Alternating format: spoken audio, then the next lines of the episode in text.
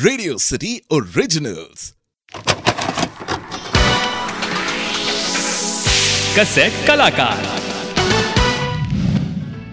Radio city पर आप सुन रहे हो शो को, जिसका नाम है कसेट कलाकार एक ऐसा शो जहाँ हम उन सपोर्टिंग एक्टर्स की बात करेंगे जो कि लाइमलाइट से काफ़ी दूर थे, लेकिन बहुत ही मशहूर थे। आज हम जिन कलाकार की बात करने वाले हैं, उनका नाम है मैक मोहन इनका असली नाम था मोहन मकीजानी। जिन्हें लोग प्यार से मैकमोहन बुलाते थे। इनका जन्म 24 अप्रैल 1938 को कराची सिंध, ब्रिटिश इंडिया में हुआ था। इनकी शादी मिनी से हुई, जो एक आयुर्वेदिक डॉक्टर थी। आपको यह जानकर आश्चर्य ज़रूर होगा कि मैक मोहन दरअसल क्रिकेटर बनना चाहते थे। कॉलेज के जमाने में ये बहुत अच्छा क्रिकेट खेला करते थे। कराची से बॉम्बे आने का मकसद क्रिकेट सीखना था। लेकिन कॉलेज के ज़माने में ये थिएटर भी करते थे।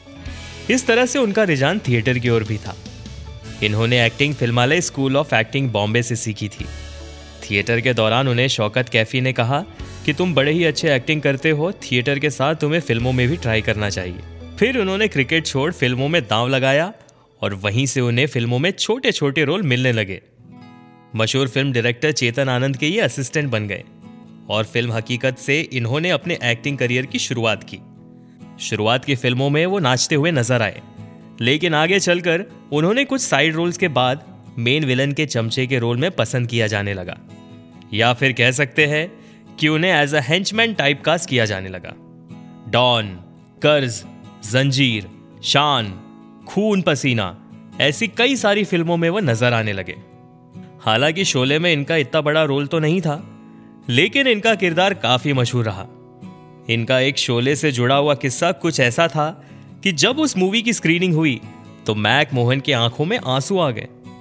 क्योंकि शूटिंग के दौरान उनके बहुत से सीन्स थे, लेकिन एडिटिंग के दौरान लगभग सारे के सारे सीन्स हटा दिए गए। ये देख उन्हें बहुत दुख पहुँचा, और वो रमेश सिप्पी से जाकर मिले, और उनसे कहा कि आपने तो मेरे सारे सीन्स काट दिए, ये दो सीन्स भी क्यों रखे हैं? इन्हें भी हटा देते?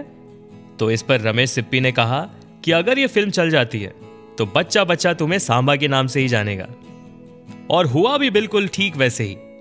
जैसे कि उन्होंने कहा था, जब ये फ़िल्म रिलीज़ हुई और आज तक उन्हें हर कोई सांबा के नाम से ही जानता है। वैसे ये बात आपको जानकर ताजुब ज़रूर होगा कि लखनऊ में इनके क्लासमेट सुनील दत्त हुआ करते थे। अतिथि तुम कब जाओगे? इनकी आखिरी फ़िल्म थी।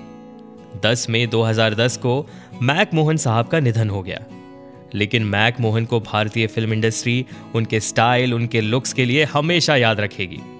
आज मैक मोहन साहब हमारे बीच नहीं है, लेकिन सांभा अमर है। तो ये थी मैक मोहन की कहानी। आप सुन रहे थे कसेट कलाकार only on Radio City